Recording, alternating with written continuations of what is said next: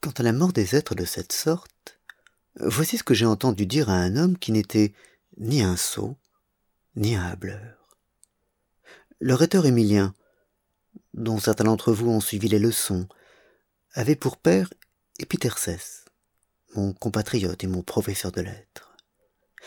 Il me raconta qu'un jour se rendant en italie par mer il s'était embarqué sur un navire qui emmenait des marchandises et de nombreux passagers.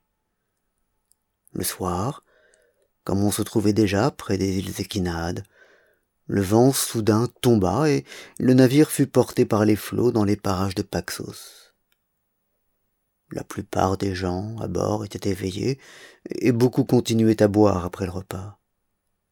Soudain une voix se fit entendre qui de l'île de paxos appelait en criant tamous on s'étonna. Ce tamous était un pilote égyptien et peu de passagers le connaissaient par son nom. Il s'entendit nommer ainsi deux fois sans rien dire puis la troisième fois il répondit à celui qui l'appelait et celui-ci alors enflant la voix lui dit quand tu seras à la hauteur de palodès annonce que le grand pan est mort en entendant cela continuait épithyrcès tous furent glacés d'effroi.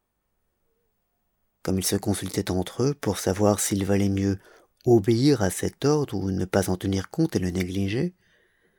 Tamous décida que si le vent soufflait il passerait le long du rivage sans rien dire mais que s'il n'y avait pas de vent et si le calme régnait à l'endroit indiqué il répéterait ce qu'il avait entendu.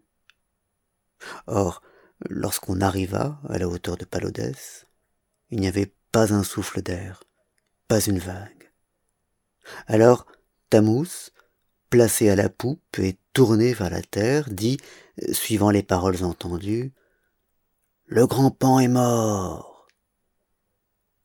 À peine avait-il fini qu'un grand sanglot s'éleva poussé non par une mais par beaucoup de personnes et mêlé de cris de surprise.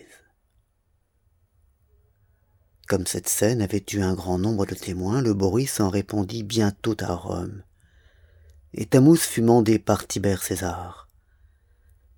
Tibère ajouta foi à son récit au point de s'informer et de faire des recherches au sujet de ce pan.